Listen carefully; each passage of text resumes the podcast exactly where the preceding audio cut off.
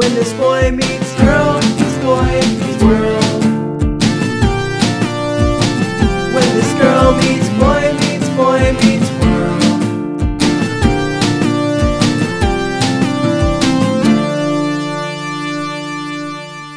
Hello, class. Open up your textbooks to Boy Meets Girl Meets Boy Meets World Season 3, Episode 11, Chapter titled. Train of.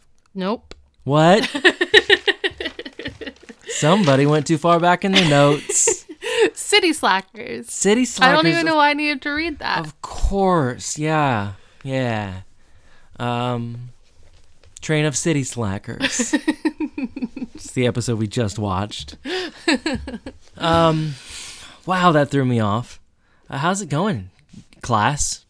yeah, class, how's it going? And how's it going, Tanya? It's going well. I think it's going great. yeah. actually. She had good stuff happen tonight. all day. It's all I could think about. That- Well, explain to the people what you couldn't. Recording tonight, of course. It's just I was so excited to record tonight. Nah, that's not it. Oh, so I went on Facebook Marketplace on Monday. Welcome to Tanya's Gardening Corner from now until the end of next fall.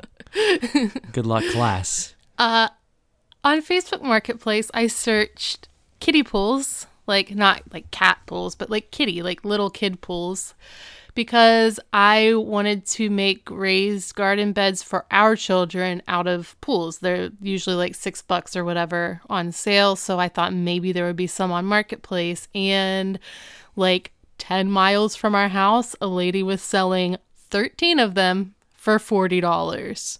And I didn't know if I wanted them all, but they were like more if I didn't want all of them or whatever. So I talked to her. She said she would hold them till Monday because I couldn't get there before um before that. But then uh, I could get there before that, and I got all of them. And she was like, "Surprise! There's actually 14 of them." So now I have 14 kiddie pools to grow vegetables in. Three of them will go to the kids. They'll each have one that they can grow whatever they want in. They're very excited to do it. They want to set up like a roadside veggie stand, which is fine. Um, but they have to put the work in for it. And all the rest of them, I can grow whatever I want in. And I have plans. She does. She does lots of plans. Uh, in other news, we watched The Witcher, and guys, that show is very, very good. If you don't mind horrific violence and nudity and whatever, but like it super isn't in line with our Boy Meets World podcast. But as grown ass adults who also watch TV, it was a really good show. It was marvelous. Like, I did not think I was going to like it. I actually thought, eh, I'm super not interested in this show, but we kept hearing really good things about it. And I knew that Alden was going to at least try to watch it at some point. And we listened to another podcast where they were talking about it. I was like, oh, this is making me actually want to at least check it out. So last Friday night, like, I couldn't fall asleep, or it was Saturday. Yeah, it was Saturday. Um, I couldn't fall asleep, and I was like, "Mind if I turn on The Witcher now?" And mm, life changing. That was it. Like pretty much almost right away. Uh, it was pretty gripping. Uh, I I know I was gonna watch it. I'm a obviously a huge video game nerd. Uh, I liked The Witcher three a lot, but I wasn't obsessed with it the way a lot of video game fans have been. So I didn't expect to like the show. I liked the show a lot. I liked the show so much. I liked the show so much that it made me want to go back and play the game. So now I'm finally going back and playing the DLC because it was so good at explaining these characters way better than the game was. I know the mm-hmm. game was obviously the third out of three, but it doesn't matter. From everything that I've read online, like the games even start after this season of the show. So like even the games picked up later than where we are in the show. So it gave like real, real backstory. It follows the first book, the first book of short stories that he wrote. I forget his name and I couldn't pronounce it if I tried. So I'm just gonna say he. Ultimately, it is written like impeccably.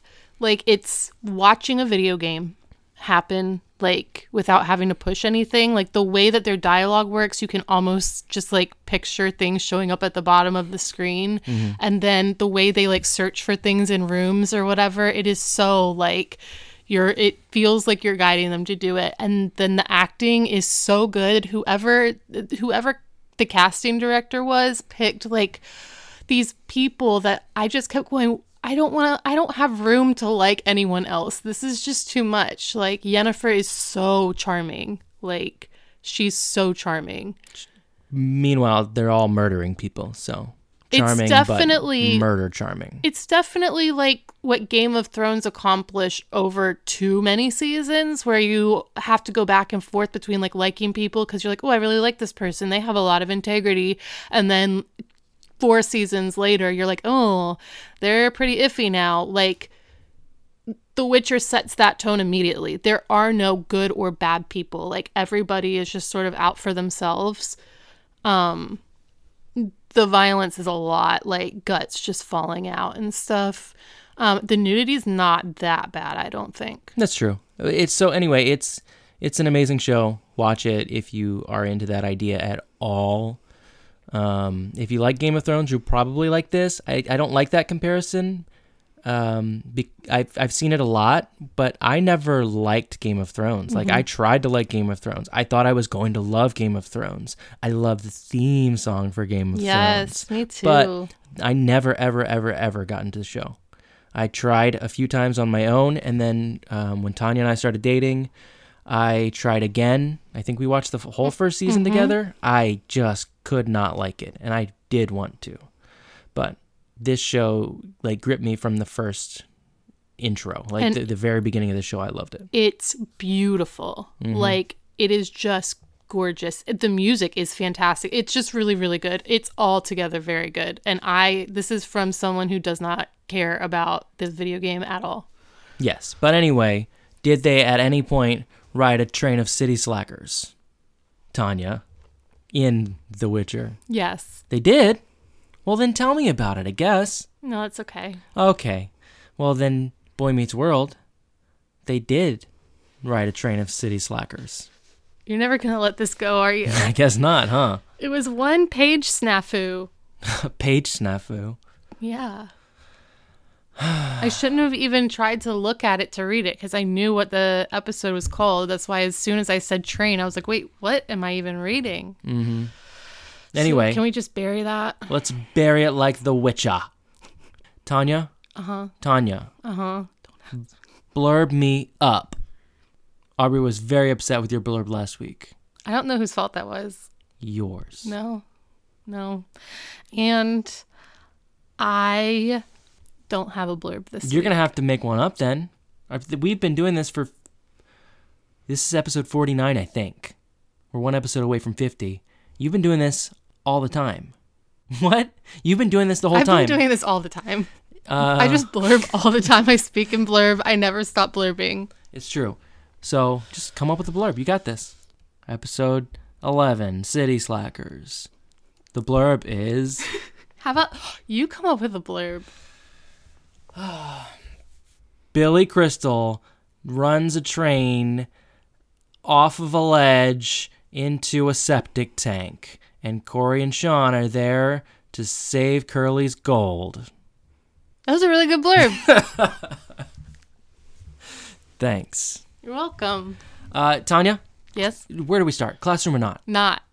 Okay, what happens? Where are we? We're in the kitchen. Tell me all about it. Whose kitchen? We are in the Matthews kitchen. Corey and Sean are sitting at the table. I guess they're studying for a test. And Sean's like, You know what's great about studying at your house? And Corey's like, The, The- really good lighting in the mm-hmm. bathroom, which is weird because, like, my brain automatically went to, like, Oh, for selfies. No, like, just to look at themselves in the mirror. That's all it was for.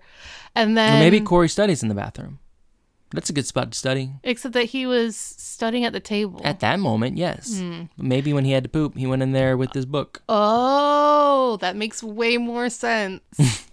uh, and Sean's just like, no, it's because Mr. Feeney isn't here, which was a really dumb thing to say because Mr. Feeney is Corey's next door neighbor and is often at Corey's house. Yeah, of all the places other than school that he might see Mr. Feeney, it's at Corey's house. And definitely in Corey's kitchen, the closest place to Mr. Feeney. Yeah. Most definitely. That would be like if we were like sitting next to our fence and we were like, it's so great to not have neighbors and they were just like right there on the other side. Anyway, of course he says that and knock, knock, knock at the door. Who is it? It's George. George Feeney. Yeah. Mr. Feeney, some say. He is knocking at the door and Sean's like, oh, this is terrible. And do we even have to let him in? And of course, Corey says have to let him Corey says you gotta let him in. Can you get up and let him in? And Sean says, well, no, the door is doing exactly what it's supposed to right now. That was f- kind of funny. It was funny. Uh, Corey loves Mr. Feeney. And does. he's like, he's really not bad. What is wrong with you? Mr. Feeney comes in. And he's just like, hello, boys. Are you studying? And they're like, yeah, look at us. We're studying. And Mr. Feeney picks up Sean's uh, history book. And he's like, oh, your history book. Still in its cellophane, I see. And Sean's like, yeah, I get really good market value for that. Resale value. Resale value. Which means they buy their textbooks, I guess? But that's a college thing. I think there are some high schools that do it. Uh, definitely in private school, we had to buy our own textbooks. They're not in private school, though. but we don't know what different public schools had to do. At BMG and BMW, did you have to buy your textbooks in high school? I think actually my sister had to buy her textbooks in high school. Well, Sean's gonna sell it. Um, uh, Mr. Feeney says, "Well, I mean, yeah, the best, you know, the best students in my class happen to do. They all happen to read the books." And Sean goes, "Yeah, well, where does that get him? And he says, "College." And Sean says, huh, "More books." Like, yay. And um then Amy comes down the stairs and she's like, George, there you are. And they chit chat for well, a second. she immediately says, "Are the boys in trouble?" Right. And he says, "Probably." But then he gives her this little box and Mm-hmm. she's like, You remembered my birthday is on Sunday. Like, what a great neighbor. It's crazy. Not only has he been through hell with these kids, and not just Corey and Sean, but like Morgan and Eric. He protected Morgan at some Who? point until she disappeared. Who? Morgan. Morgan Matthews? Yes. Are The, you the are the you missing child? I don't know. That was supposed to be like a newspaper voice. the I think that was Mr. Feeney. Um, um so anyway, Alan walks down the stairs and he's or he walks around the corner and he's like George, and she's Amy says, "Well, yeah, look what he gave me," and he goes, "What do you have a birthday coming up or something?" And she's like, "Because And he's like, Of course I remember. It's on Sunday. Because the Eagles play," and she goes, "Not for you, they don't." Um and so she opens the box and there's a key inside and she's like, A key? And Mr. Feeney's like, Well, I have a house in the mountains, a cabin in the mountains. cottage. A cottage. I did write that, but I wasn't reading it because I was afraid I was going to read the wrong thing again. A train cottage. it's just a train car in the mountains. But so they they say, or Alan says, George, that's great, but um, we're um, I already made plans. Well, anyway, but Amy is so excited about this, she reaches over and she kisses George on the cheek, and, And like hugs him. yeah, but like gives him a kiss on the cheek, and then he like very sheepishly like looks over at Alan like, oh, I, like it was it was cute. It is so cute. Um, but Alan says we can't do that. I already made plans for her birthday, which makes sense. I mean, It does to a point, but if you like, if you watch me get really, really excited about something like Mr. Feeney's cottage in the mountains, like going away to that, I feel like you would come to me and be like, "Look, you get to choose. It's your birthday.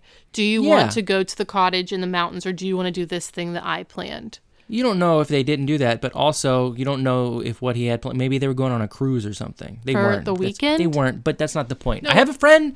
Hold on. I have a friend who I just found out um, is taking Friday off this week, and she's uh, going on a four day cruise, and then she's just going to be back to work. Is it the Marvel cruise? No, she's just leaving out of Baltimore, going to the Bahamas, and then coming straight back and getting back to work. Just, Oh. just like hmm, okay. One of the one of the guys that we just did work for at my job is doing that same exact thing. Maybe they went together. Leaving out of Baltimore, going for four days, but he's Yeah. going to be back.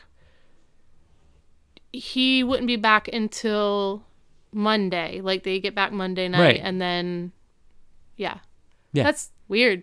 They're gonna be on the same ship, Maybe, but leaving it's out of Baltimore. yeah. Anyway, um, so maybe they had something big planned like that. Like we don't know, but um, she doesn't get mad at him when Alan says no. No, I just wonder, like, if they had that discussion, just because, like, she did get so excited about that. She did, but uh, Mr. Feeney says that's fine. Keep the key. I'm gonna be selling it soon anyway. Just go up next weekend or something. And as they say that, Sean throws his book out the door. His cellophane wrapped book. He's ruining its resale value. But he throws it out the door and he goes, "Whoops! My book slipped. I need to go get it." Corey, you know this terrain better than I do. Why don't you come help me look? And Corey's like, I do know. I know it like my own backyard. and then he walk, walks back to the backyard, and Sean goes, Okay, I'm going to tell you this, but I'm going to tell you in code because we. I don't want anyone to know, so I'm to have to tell you in code. And Corey's like, we don't have a code. And then they're like, and Sean's like, why don't we have a code for like when we meet for our club? And they like talk about for a second. He's like, when's our next meeting? And Corey's like, we don't have a club. He's like, okay, whatever. And like pulls the key. And Sean says, "Yeah, "Whatever, this club blows." And that was seemed a little like risque for a for a TGIF show. I don't show. think we understood fully what that meant. Probably not, but I don't. I knew I wasn't allowed to say this blows. I don't think I was ever told not to say that. I was probably because I watched this episode and I said it. More than likely. Like Or- Boy Meets World had the biggest influence on your life. it's true. Um. So Sean's like, all right. And he pulls the key out of his pocket. And then Corey's like, uh, Sean, why do you have that key? And Sean's like, we're going to go to the cabin in the mountains because that's where all the snow bunnies are. And like, we're to goes, get the girls. Topanga doesn't exist in this episode. She does not. And um, um, Corey gets upset with him. He's like, Sean, we cannot do that. And he says, um, Sean, that is deceitful and irresponsible. Like he turns into a 45 year old man. As he should in this situation. Oh. And Sean's basically like, well, I'm going to do whatever I want. And Corey's like, duh, of course I'm going to go with Sean you. Sean gives him like puppy dog eyes. Like the kind of eyes that like a couple would give each other. Yeah, it's really weird. And I wonder like how many of our children give their friends puppy dog eyes. Like I'm sure that they do something like a little bit like mani- they have some way of manipulating each other, but like that was weird. I feel like Aubrey and her best friend probably have something like that where they're like, "Oh, I can't say no to those puppy dog eyes." Yeah, that they probably like do it very jokingly, like I don't know, maybe, but it was it was odd because like Sean didn't have to do anything to convince him. But anyway, um, I never said who this episode was directed and written by. no, I threw you off. You did because I had to do the blurb. Why don't you tell me who it was directed and written by? I can't. This episode was directed by Jeff McCracken and written by Michael Jacobs. Yes, the creator of this show wrote this episode. That's actually very telling because this Mm-hmm. is one of the most like memorable episodes of this like part. This is actually when people start remembering episodes. Well, Like, this- oh, remember when this happened or remember when this happened. It's all like this kind of stretch of episodes from I want to say f- everyone remembers Sean going to move in with Mr. Turner. Mm-hmm. Then there's like blurred like things like in between. New Year's, everyone remembers the New Year's on the train. And then after that, I feel like that's when things really take off. I just I I think this was one of the best character development episodes. So yes, I, I agree. Like it just seemed like he Michael Jacobs sat down and went, "Let me show you bitches how it's done," And he did. and he did. So anyway, now we go, we go to the hall, we go to the hallway, and Sean and Corey are talking about it again, talking about what again? um, going to the mountains. Yeah, Sean says he got bus tickets, and Corey says, "Okay, what's the weather going to be like?" And Sean says, "Blanket of snow." Um, in the Rockies. no, he doesn't.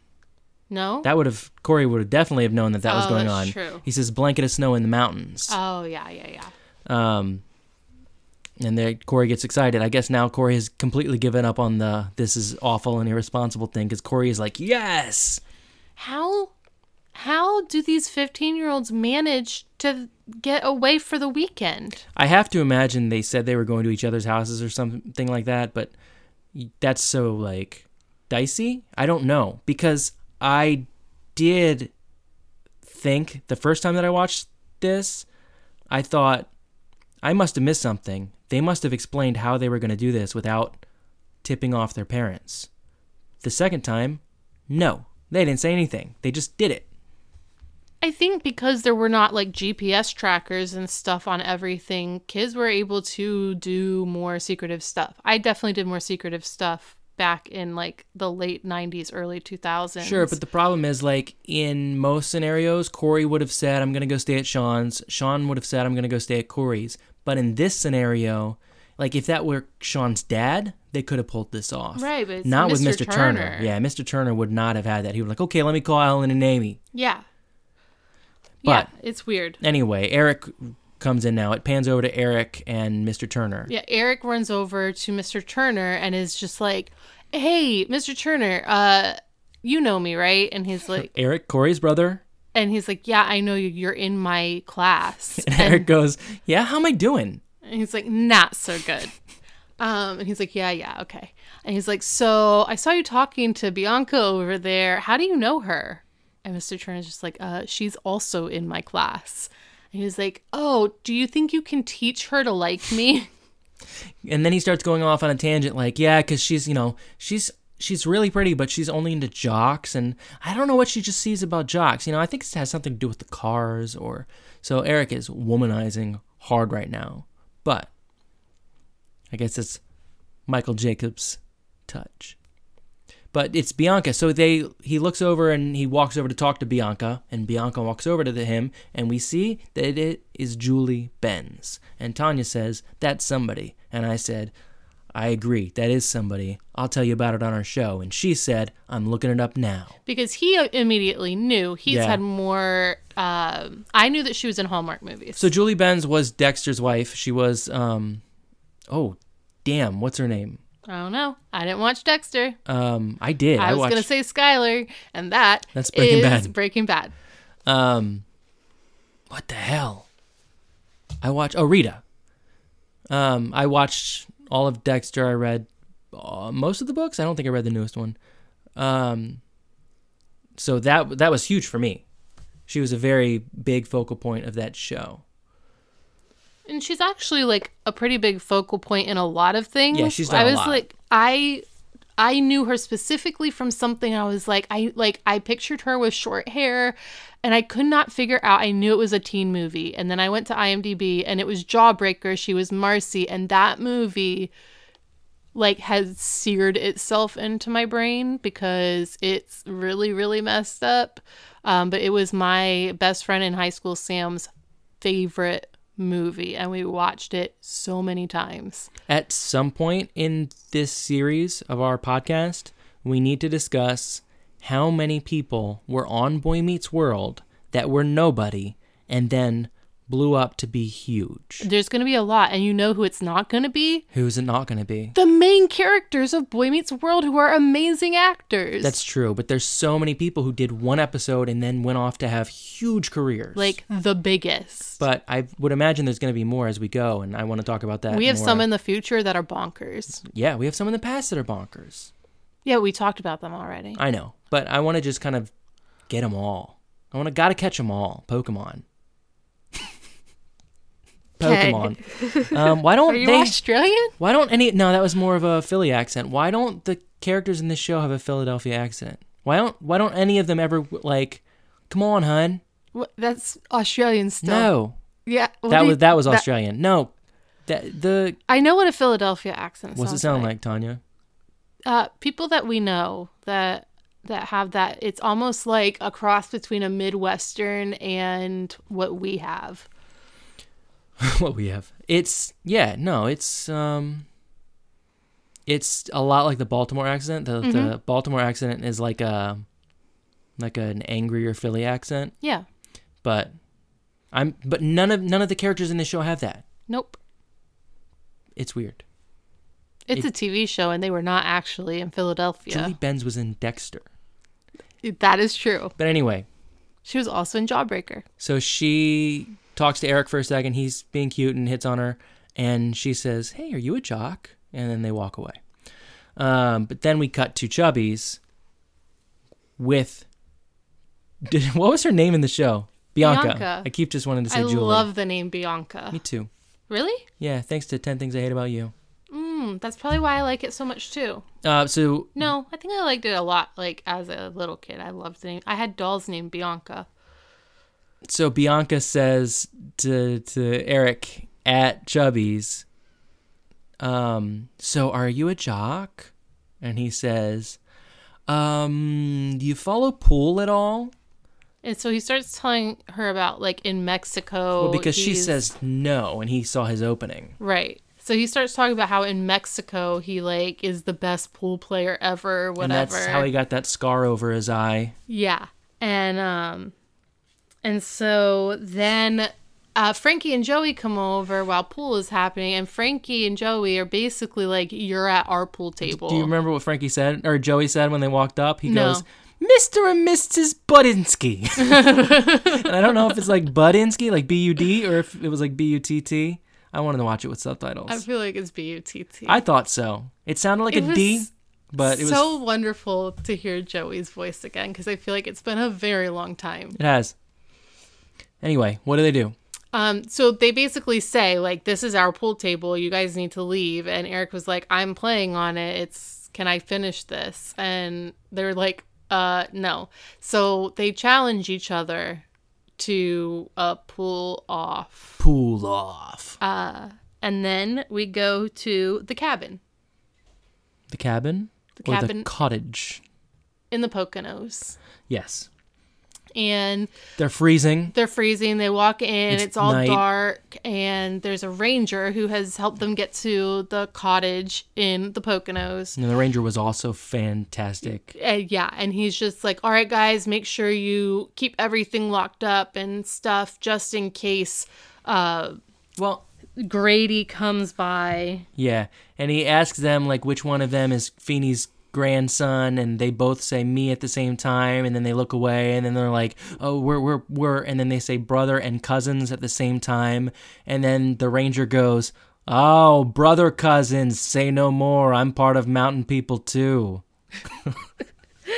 And um, so then he's like, he's like, you don't want to um, like be felled by Grady's axe, and they're like, uh, what? And so he tells them the story about Grady, who the town is named for, um, that he had just married his beautiful bride and brought her to this town, brought her to the cabin in the woods where she fell in love with a ski instructor and had an affair. He found out and chopped them up with an ax Mm-hmm. and then chopped himself up with an axe. Mm-hmm. And then shot Corey, Shakori. Shakori, Shakori says, because I really, I think it might be Corey that says it, where he's like, if he chopped himself up, then how could he chop us up? Was it Sean? I don't remember, but I do want to point out. I don't know why I have to point this out, but I don't know why it made me laugh so hard. Uh, right before this story, they're asking him how far it is to the to the ski slopes, and the ranger says two miles, and they're like two miles, and Sean goes, "How long is it if you walk?" and he goes, "Uh, two miles." And Sean goes, "Okay, that's not too bad, Corey. One mile each." And I don't know, it made me laugh too hard because written down it doesn't look like a funny joke, but in my head it was so funny. Anyway, Okay. axe in the head. Axe in the head. Um, so yeah, so now they're scared of Grady, even though like they I guess they don't get the concept of a ghost that can hack you up. Haven't they watched horror movies? I don't know. Like but- most of the things that hack people up are dead, except for Leatherface. He's not dead, but like everyone else is dead. That's true. Yeah, but th- so then he says, um, "You guys know how to turn on the lights, right?" And they're like, "Oh, of course we do." And he goes, "Okay, good, because I got to get back to watching my show with Moose." And Corey says, "Oh, is that is that your other ranger friend?" And he goes, "What? How could a moose be a ranger?" he walks out. I want a moose friend to watch TV with. Yeah. That would be so amazing because, like, I have a window right by my side of the bed, and if a moose was in our yard and it could just stick its head through that window and watch TV with me, and I could just, like, reach up and feed it snacks while we're watching TV, it would make me so happy. And he'd walk in your raised flower beds. No, there's not going to be raised flower beds right there. There's a bush there. Oh. I've got this all planned out. Now you got to get me a moose to watch TV with. So anyway, what happens with the lights? Uh, they don't work. They can't get them to work. They don't know how to turn them on. Right, They try to flip the switch and it doesn't do anything. right. But we don't know what happens next because now we go to Chubby's where Eric is bad at pool. and And Eli comes in, and Frankie's bad at pool. and Frankie's bad at pool. Eli comes in, and he's kind of checking everything out, and he is so wonderful. Like, I will never get over how great Eli is because he just, like, comes in, and he always has a smile on his face. He kind of cocks his head to the side, and he's like, What are you guys doing? And they're just, like, obviously playing pool. And he says, How long have you been playing? And Eric says, About an hour. And Eli goes, Okay, let me ask you a question then. Um, why are all the balls still on the table? and uh, uh, Frankie goes over to, to, I mean, Joey goes over to Frankie. And he's like, I want you to concentrate as hard as you do on Thanksgiving. And Frankie's like, which day? Day one or day two? And Joey's like, Thanksgiving is only one day. And Frankie's like, not in my family. And then he hits the ball and it bounces into the hole and they cheer and then it bounces out of the hole. I, for a second, thought that like Joey and Frankie like rigged the table and that's why Eric couldn't get anything in. And then I realized that Frankie also couldn't. And I was like, well, that would be stupid if they rigged the table somehow. yeah, so at this point, the game has gone for an hour and um, no balls have made it in. But also at this point, the pool game has gone on for an hour, and Corey and Shawn have been gone for two days. Like I don't even No, understand the day. they've been gone for this is still a night. I know. the same night, and they have now um, walked to the ski lodge, which Yes. is two miles away. They've walked there. They found out it was closed and had to walk back. Corey is pissed. He's just furious. like, I can't believe you got me into this predicament. This is so stupid. You said there would be snow bunnies. You didn't. Why does he want snow bunnies? You weren't even listening when the ranger said the slopes were closed, and I thought you said it was going to snow, and Shawn said it was supposed to snow. I remember the news report perfectly. Blanket of snow covering the Rockies. And Corey goes, Rockies, you idiot, this is the Poconos. And Shawn says, Oh, the Rockies is a name? I thought it was just like a description. Like, those are some really rocky mountains. And then he's like, you know, like chewy nougat. Mm-hmm. Um. So then, dun dun dun. Dun, dun, dun. Still dark. Still dark. Feeny opens the door. Well, no. I mean, yes, but Yeah. it's still dark, and Shawn goes, All right, we got to think of a way to turn these lights on. Think, think, and the lights flip on, and he goes, Either I just, or either the lights just turned on, or I just got an idea. and they, they hear the door start jiggling, and um, they each grab a broom because they think it's the axe murderer. What is his name? Grady. Grady. And Shawn like screams out, you know, drop it, you undead, undead piece of crap, or something. And the door flings open, and Mr. Feeny walks in, and he's like, okay. Um, He said, uh, he says something like it's time to belly up to the excuse table. and Shawn just immediately goes, You're not supposed to be trespassing on your own property, Mr. Feeny. And he just like rolls his eyes and he goes, Your turn, Mr. Matthews. And Corey says, My parents are on their way up. We came up first. We're getting it ready for them. And That's a very good excuse. sure, except he he did a very bad job explaining it. Like he like stuttered, and Mr. Feeny goes, "That's a bald face face lie, Mr. Matthews." And And Corey's Corey- like, yeah, yeah. it is. uh, also, bald face or bold faced? I thought it was bo- Bold. I thought it was bold It's face bold lie. face lie, not bald face lie. Mr. Feeny definitely says bald face, and then later on, Shawn says bald faced. Maybe so it's a Philly thing. Maybe that is their that's accent. their accent. Yep. They don't. Okay. Um, So now we go back to Chubby's.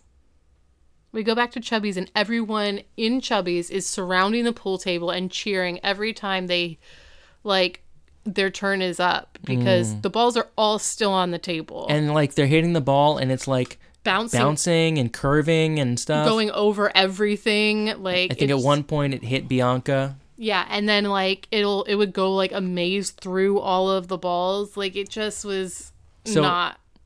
So it wasn't bad pool. That was good pool. sure. So Eric is like, "Why is everyone so happy about this?" And Eli says, well, "Because no one's ever watched uh, uh, pe- someone play pool for this long and not get a single ball in." But everyone Um, is super invested in this, and we go into like a montage because Eric and Frankie. Well, first sh- uh, Bianca leaves oh yeah, she's because like, Eric says, "What's it like to date a winner?" And she goes, "I'll let you know," and she walks away. yeah, but I don't think Eric even cares at this point. No. Like he and Frankie like get down by the table and like look at each other really intensely, and there's like a montage for a minute and a half. That and normally I'm not a montage person, but I was into this montage. Well, because normally a montage is like a journey song and people slowly getting better at something minute by minute. This was um, them getting worse and worse every hit. Like it gets to the point where like two balls get hit at the same time and like get stuck to each other and spin around and then they're like eyeballing these balls because one ball is sitting on top of the cue ball now yeah. and um, Frankie hits the ball and it explodes, and It- Eli is like, "I saw it coming. I did." And at one point, um, Eric is like about to do like what would be a good trick shot. Like they know how to play pool. This is just not working. It's the weirdest thing. And Eric sits up on the side of the table like he's ready to do a trick shot, and it like goes completely wrong, and it doesn't make any sense at all. Yeah, and then we just go f- uh, back to the cottage. We go back to the cottage where now Shawn and Corey are sitting at the table like they were in the kitchen, and they're just like, "All right, what do we do now?" And Shawn sticks a spoon on his nose, and like they're bored, whatever. I would be like crying because I got caught doing something really wrong, and they're just like hanging out, and they Oh, because we didn't point out they they said take us back home to our parents or call our parents, and Mr. Feeny said no. Um, it's at this late. Like you're staying with me, and you can help clean up. Right. And I mean, of course, Feeny can call their parents and be like, hey, the boys are with me. And it's not a big deal. Like, he could have kept them the entire weekend. Right. Um, so that now they're stuck with Feeny at a cabin. And Feeny's making fun of Shawn for putting the spoon on his nose, and he's like, "Well, at least this brings joy to people. What do you do when you're up here?" And Feeny says, "I read books." Um, but there is a part they ask Feeny for his watch so that they can time Shawn to see how long he can keep the spoon on his nose. Because his, previous record was seven and a half hours. Yeah. Um, and of course, at first, Mr. Feeny's like, no, you can't have my watch. But Uh, that goes awry. Mm-hmm. So, um, so they they like get into like a little tiff because Feeny's annoyed with them, and and Shawn is getting more and more mad at Feeny. So they walk away, and Shawn is like, "What is wrong with him?" And Corey says, "You need to give him a chance. Like, you need to. This is you. You need to be the one that understands." Shawn's personality is one of those personalities that, like, as an adult, it concerns me to see a kid act that way. Um, because in real life, watching a kid act that way is incredibly concerning because he's playing a character at this point that doesn't take responsibility for anything. Everything is someone else's fault. So now Shawn's having a miserable time and it's Mr. Feeny's fault, even though they broke into Mr. Feeny's cabin. They lied about where they were going to be at. They did all these things wrong, but Shawn's miserable and it's Mr. Feeny's fault. So Corey um, just comes out and says, "This is your fault. You need to be the one to to listen to him, talk to him. Feeny's a great guy. He's just he says something like, "It's a British thing. They're uptight." So Corey is saying that Mr. Feeny's British. I knew you were going to bring that up. Yeah, because I said that way back in the early days of this podcast. You did. He just doesn't seem like he has like a British accent to me. Well, and we we know now that it's not a British accent, and Mr. Feeny uh, or William Daniels did an interview where he said that his accent came from like his Boston hoity-toity friends when he was a kid, like being around all of the rich and, and powerful Boston people. So I guess that's like a rich Boston accent. Yeah. But- New England. I thought British, and Corey thought British. Hmm. It's Hmm. almost like you and Corey are very similar sometimes. Sometimes. So anyway, Corey says, "Give him a chance." Shawn says, "Okay, I'm gonna try," and he walks over to Mr. Feeny and immediately just goes, "Hey, why do you hate me so much?" At that point, I would have punted him out into the freezing cold. Well, that's why you don't have the patience of a Mr. Feeny, of a British Mr. Feeny. Mm-hmm. And Mr. Feeny's like, "Mm, mm, I hate you. No, I don't hate you at all. Like, why would I hate you? And I'm I'm here for you. And Shawn says, Yeah, but you're always giving me a hard time. And he goes, You mean trying to make sure that you're a, a better person? I just want what's best for you.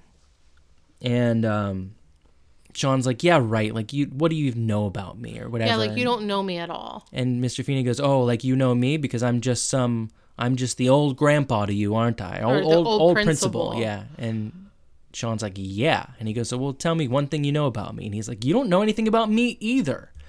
What do you know about me?" And Mr. Feeny just is like, "Oh, okay, you're right. I don't know anything about you." And he's like, Um, Shawn Patrick Hunter, born in Ohio, moved to moved to Oklahoma. Oh yeah, um, was in five different schools before the age of 12. Um, I feel like that's a plot hole. yes. How old were they in the first season? Um, 11. eleven, but And Shawn and Corey seem to have been best friends for a very long time. I think they talk about how they'd been friends since they were kids. Yeah. Maybe they were phone. Maybe they were pen pals, and that's why. and that's how they ended up in Philly. Yeah. Because they had to move closer to Corey. Yeah, Chet was like, "Let's go find your friend Corey." I was just like sitting there, I was like, what on earth? Since he was 12? Like, yeah, that's a little not correct. But maybe maybe it was all bullshit, and Shawn's just too dumb to realize that it wasn't true. Now all of a sudden, was like, oh my gosh, you know my life better than I Shawn do. Shawn thinks it's his backstory now, and he's just like, oh, "Wow." Back when I lived in Oklahoma, things were so much so different. Yeah. Anyway, Um, so basically, like but it was plot hole or not, it was very sweet. it was really sweet, and Shawn's sort of looking at him, and he goes like, "Oh, you just memorized my transcript," and he was like, "And your favorite band is a band called the Counting Crows," and Shawn gets this really sweet look on his face that's like it's a very real like connection look, like, "Oh, wait, this person actually like heard me." Well, he says like, "That's." That's not on my transcript, but he says it the way like somebody does in like a mystery movie Yeah. where they're like, "Wait, he didn't know about the pancakes at all, did he?" the pancakes. I don't know what that's from. I want pancakes. Um, so they say, okay, why don't you tell us something about you then, Mr. Feeny? And he says, well, um, like you guys, I don't like doing the dishes, so you can do the dishes. Have at it, boys. And they step up to do the dishes, and they, they reach down, or Corey reaches down to grab a dish, and Mr. Feeny yells, no, no, no, my watch, my watch! And Corey goes, No, no, no, I got it, Mr. Feeny. It's okay. And he reaches down and he pulls it up and he goes, I got it. But it was the drain the whole time. So the water drains. And Mr. Feeny, like, looks devastated. Like, It's the end of the world. and it felt bad. Yes. Just watching, like, he does it so well that looking at the show, not even knowing what was happening, you felt bad. yeah. I felt guilty and I didn't do it. How could you do that? I know. How one- could I do that? One time when I was a kid, um, I went to a hotel with my parents and my dad let me sleep on his pillow because my pillow sucked at the hotel. Mm-hmm. And I forgot to get it in the morning and we left it there. And I felt so bad and so guilty. And I've never forgotten about that. It's so weird to hear you tell this story because I feel like you've forgotten every other fact about your life except for the pillow The story. only things that I remember from my childhood are feeling guilty about things. So, anyway, the reason I bring that up is because the guilt that I felt in that moment reminded me mm-hmm. so much of how I really felt then. Because you so don't want that disappointment Right. Be- directed towards you. right. Anyway. Especially like like Corey is Corey loves Mr. Feeny. Right. Like, he absolutely loves him and he wants Mr. Feeny to love him that much too. And the fact that he was a part of this thing that happened is very hard. And Mr. Feeny just immediately goes, "Oh, no, that that's that's fine. Uh, it was a thirty-year-old watch. It was about time to get a new one anyway." And turns around and he walks away, and it plays the sad music. I was gonna say it's like dee, dee, dee, and then he leaves. Get your ride. That's what you did. Um. Anyway, little Borderlands joke from nobody. um. So now we we go to the cottage, but it's obviously later. It's night. Right, and Corey's on the couch, like falling asleep, and Shawn is in the big chair by the fire reading this little black book. And Corey's like, Shawn, what are you doing? Like, he rolls over and he's like, What are you doing? And Shawn was like, What everyone does, like at a cabin. He's like, No, really, what are you doing? He's like, I'm reading. He's like, What? He's like, Yeah, I found this like journal and I'm reading it. He's like, You're reading Feeny's journal? Mm-hmm. And he starts reading like oh listen to this one. Um what was his wife's name? I don't remember. I didn't write it down. I don't remember either. but he starts talking about how like i went up to the cottage with my wife. Um We never we, hit the slopes. we never made it to the slopes. And sean's like oh he's more like me than i thought. And Corey's like, Feeny, you sly dog. and then then he grabs it and he starts reading another one. He goes five years later, so he he reads an older one and he goes, okay, listen to this one. Oh, our five year anniversary. Still haven't seen the slopes. Uh, my wife gave me the most beautiful watch. Uh, the only thing that shines brighter is her eyes. no, it was um I I uh, saw her the reflection of her smile in the Mm. watch face and while this watch like will hold the memories forever nothing will shine as bright as her smile or like i'll always see her smile in the watch face or something like that that was like heartbreakingly sweet so much so that i was just like can i get this heartbreakingly sweet thing out of my memory it was Yeah. so like it was so sad It was because obviously, duh, that's the watch, but do you see my beautiful smile in anything in my watch. you don't wear a watch your watch that's buried in your junk drawer It's where it can't get dropped into a sink. Mm, good point. Thank you for that. you're for welcome. putting my smile in your junk drawer. Uh huh. Um, so now we're all sad. yeah, everyone is sad, devastated, really. So we cut from the cottage to the cottage at night, and now we cut from the cottage at night to the cottage in the morning. And um, Corey, Corey is at the door, like right inside No, the door. He like sprints into the house and he's rummaging through a drawer. Mm, yeah. And he grabs a flashlight and he um he starts to like he's looking around for something else and Mr. Feeny comes out and he's like, "What are you doing?" And he says, um, got a flashlight. I gotta gotta get outside. Shawn's in over his head. and like bolts out the door again. Mm-hmm. And then they come in, and Shawn is soaked, and Feeny's just like, "Hey, you're dripping on the carpet." And Feeny's getting pissed. Which, uh, hello, you would too, because Yeah. that smell would be horrible. I don't even think he knew what the smell was at that point. Um, and Shawn goes, "Yeah, I'm I'm dripping because I was in the septic tank." He was like, "It's deeper than I thought." And Mr. Feeny's like, "What? No more talking. I've had enough. That's it." And Shawn starts to try to say, "But we," and he's like, "No, no more. That's it." And um, And Shawn doesn't really care that Mr. Feeny has told them not to talk. He steps forward and he's like, "But I have your watch." yeah, and Mr. Feeny is just like taken aback, and he goes, "My my watch," and Shawn says, "Yeah, we we thought it would be really important to you because it was your anniversary watch," and Mr. Feeny goes. Ah, so you read a book, did you, Mr. Hunter? And then what I don't have any notes.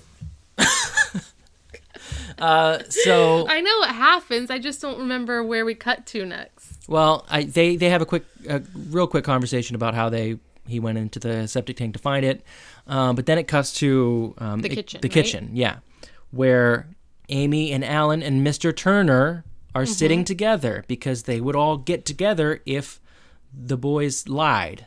It is such like a sweet moment to me to see Mr. Turner there because I think a lot of times a writer would just write Amy and Alan there. Amy and Alan are just as influential in Shawn's life. Like they have dealt with bad things with Mr. Feeny for Shawn constantly because Chet never did. It wasn't like he cared. Right. Um, but the fact that Mr. Turner is there waiting with the Matthews is this tiny little sweet, like very telling thing that I loved so much. Yeah, and they're they're all pissed at the boys, and um, Feeny brings them in. and Alan is like, "What in the world were you guys thinking? You're in it over your head more than the septic tank." Mm-hmm. He meant shit.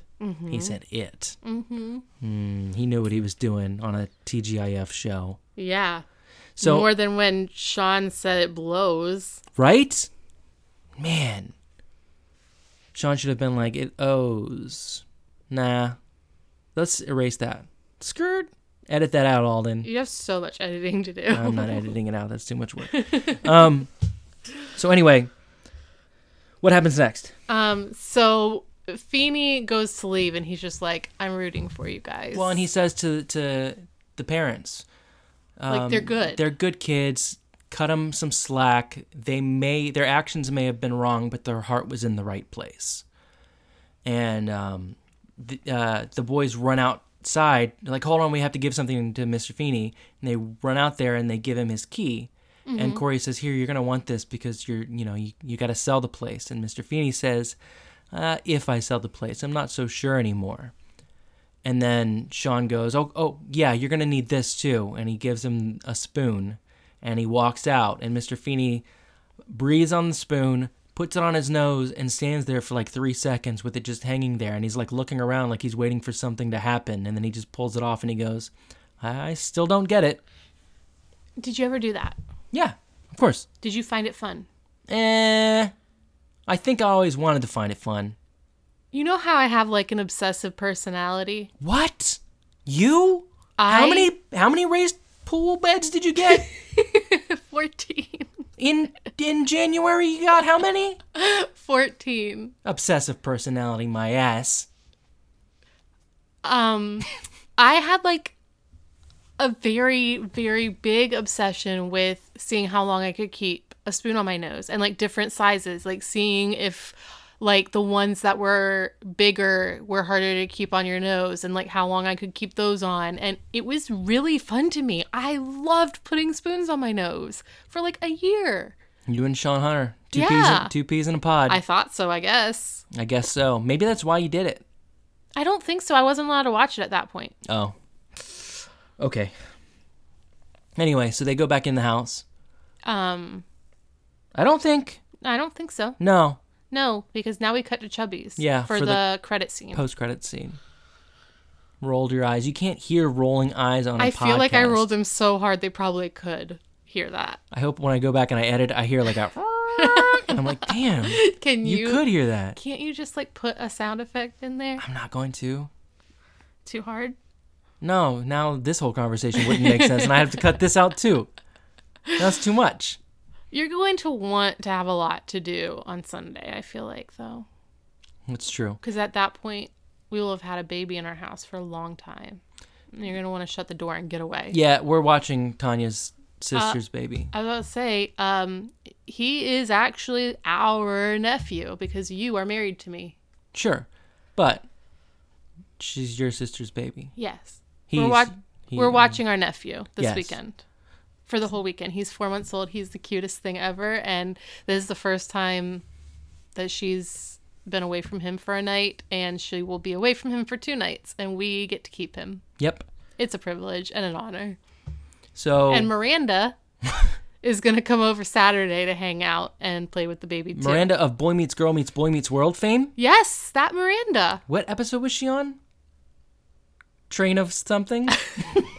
Train of Mirandas. Um, so what happens now at Chubby's? At Chubby's, it's dead.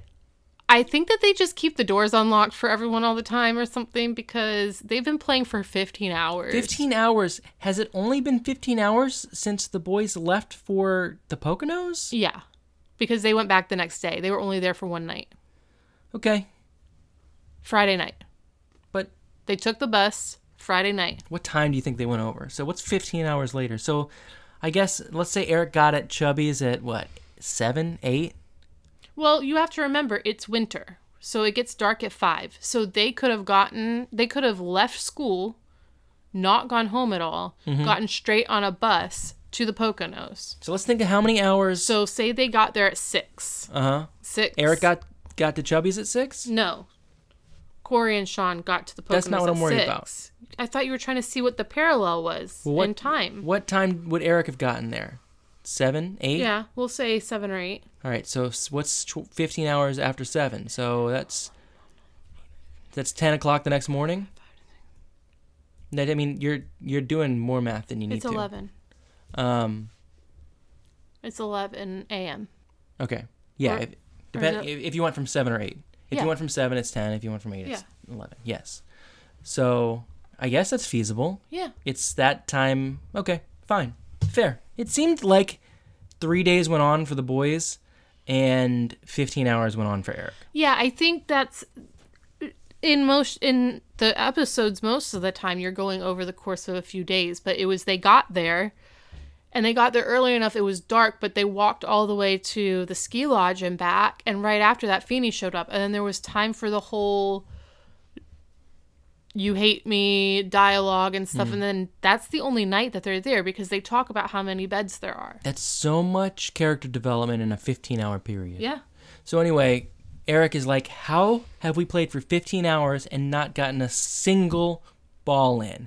And Frankie's like, Yeah, I'm going to have to go soon. I got church, uh, choir practice. got choir practice. And he goes, Alto. And Joy's like he sings like an angel. mhm. I Yeah. love how I just love how supportive he is of Frankie. And Joey goes, "We we we can't do this anymore. We, we- you guys couldn't hit the broadside of a barn. Even if a barn came in and said, "Hey, I'm a barn. You couldn't hit my broadside." Or here's my broadside. Yeah. And um, he's just like whatever, and they leave. They start And to walk out, and Frankie, Frankie starts singing. yeah, he's just like la la la la. uh, adorable. Dords.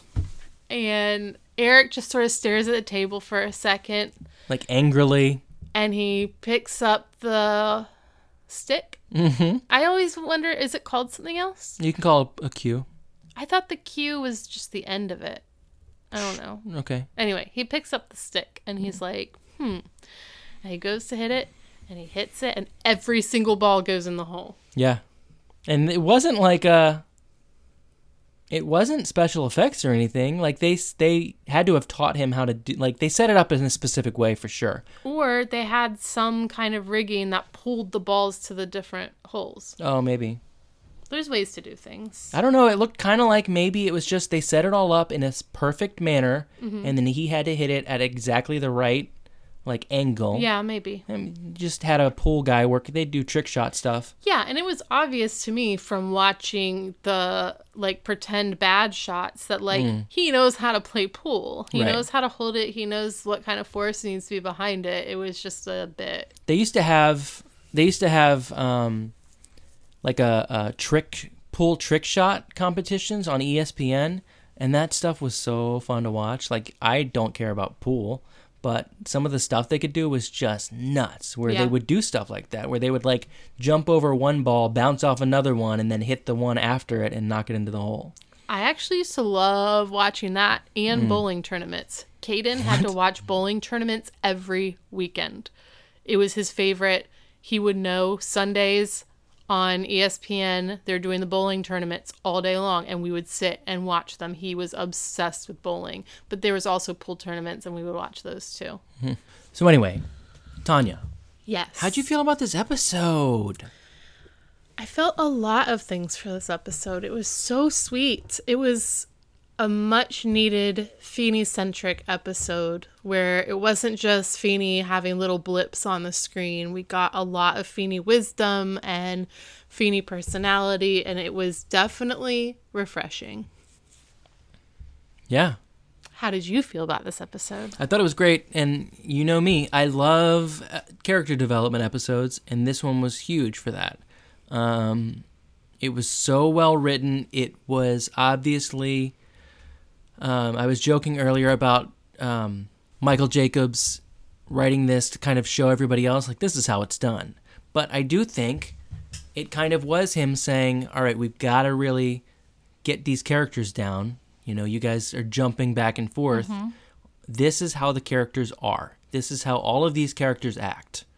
Um, when you want to deviate from it, you deviate from that path. You don't just pick like some crazy, this is how they're going to act today. Right. It's like stay in this general vicinity, please. Even and to that point, Shawn was annoying and ridiculous, but in a much more muted way than we Well- have seen over the past few.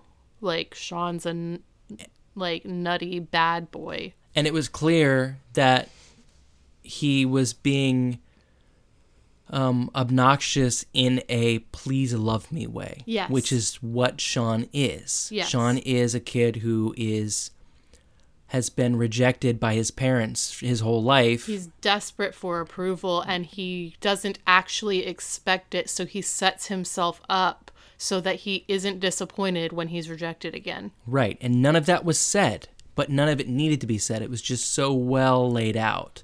Um, and Cory is the old man friend who's still going to go along with whatever Shawn wants. And and Mr. Turner, for all the, the, the little bit of time that he had, was um, there for Shawn. Um, and not just there as a person, but he was there as a parent. And that was every time you realize, like, this is a man who has taken responsibility as a parent, not just like a fly by night, like, caretaker or whatever. It's a literal, like, he's like, this kid has not been parented and I'm going to parent him. It gets me so much. Well, and early on, there was even a joke where when the, when Alan said, um, "Oh, it's your birthday Sunday," like for a split second there, I thought they were just doing the '90s sitcom dad thing of, "Well, I forgot about my wife's birthday, didn't I?" Right. Um, and then he immediately turned that into a joke where he's like, I, "Of course, it's your birthday Sunday because the Eagles are playing." Yeah, and then made it very clear like, oh, hey, we don't need your key because we already have plans. Like, you think I didn't plan my wife's birthday, but in every other sitcom, he wouldn't have planned his wife's birthday. Right.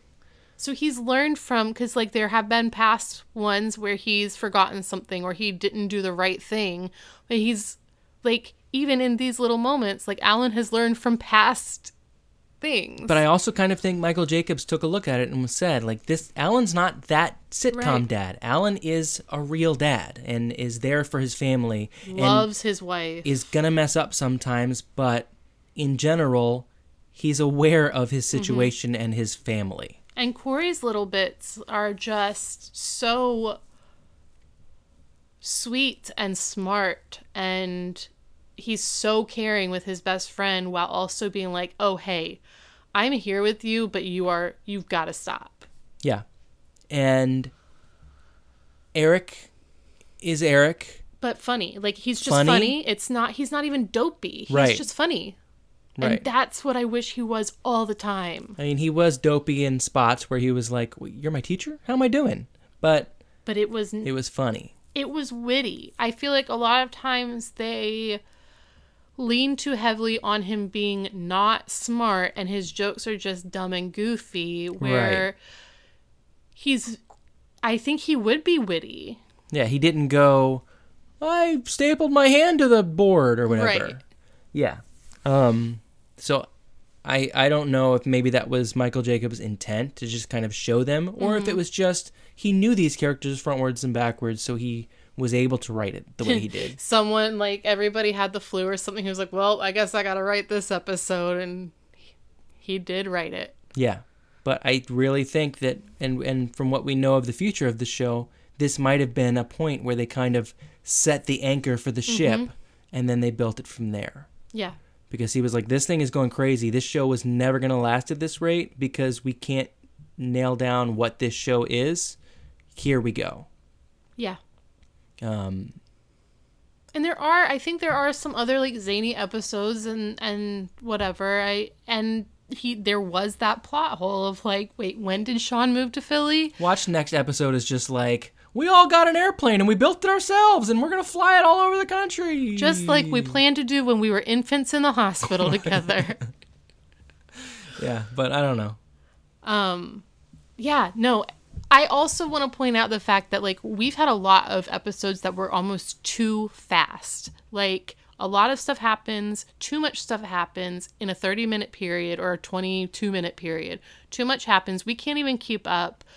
And this had like a flawless transition thing and there were only two places going on at once. Yeah, So it wasn't like, okay, we're cutting to the hall. Okay, we're cutting to the kitchen. Okay, we're cutting to here and here and here and here and there's like six different plots going on at once. They he centralized everything. It was an A plot and a very tiny B plot that had not a lot of like meat on it. And it was in two places and that was it. yeah. And we've talked about it for before. Not every episode can have this much character development, or it just wouldn't. It wouldn't be sustainable Mm-hmm. as a as a family TV show, Or something that I mean, the fast stuff holds kids' attention. right? But this was a great episode. Yeah. That's my thoughts. I'm so relieved we had this episode this week. Me too.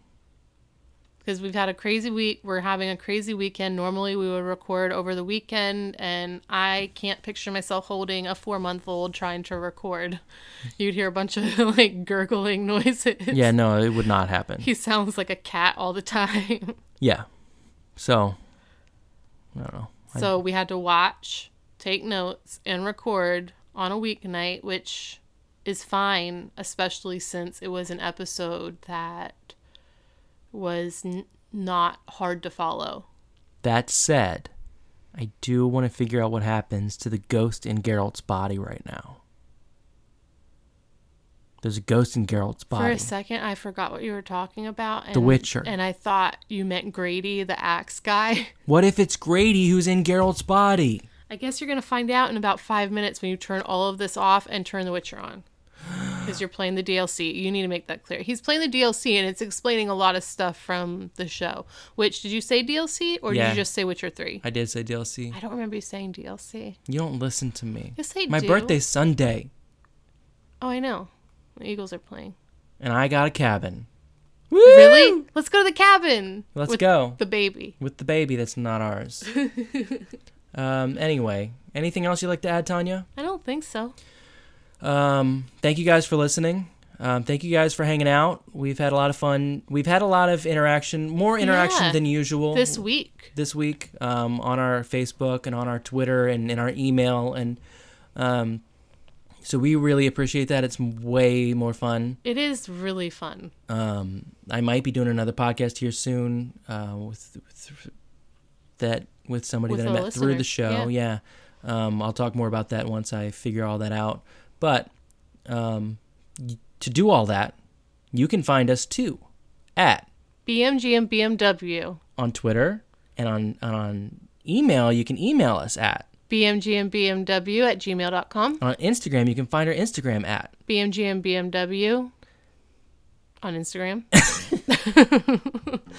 Yeah, and then you can find our Facebook group, facebook.com slash group slash BMG and BMW, or just search for Boy Meets Girl Meets Boy Meets World. wow, you.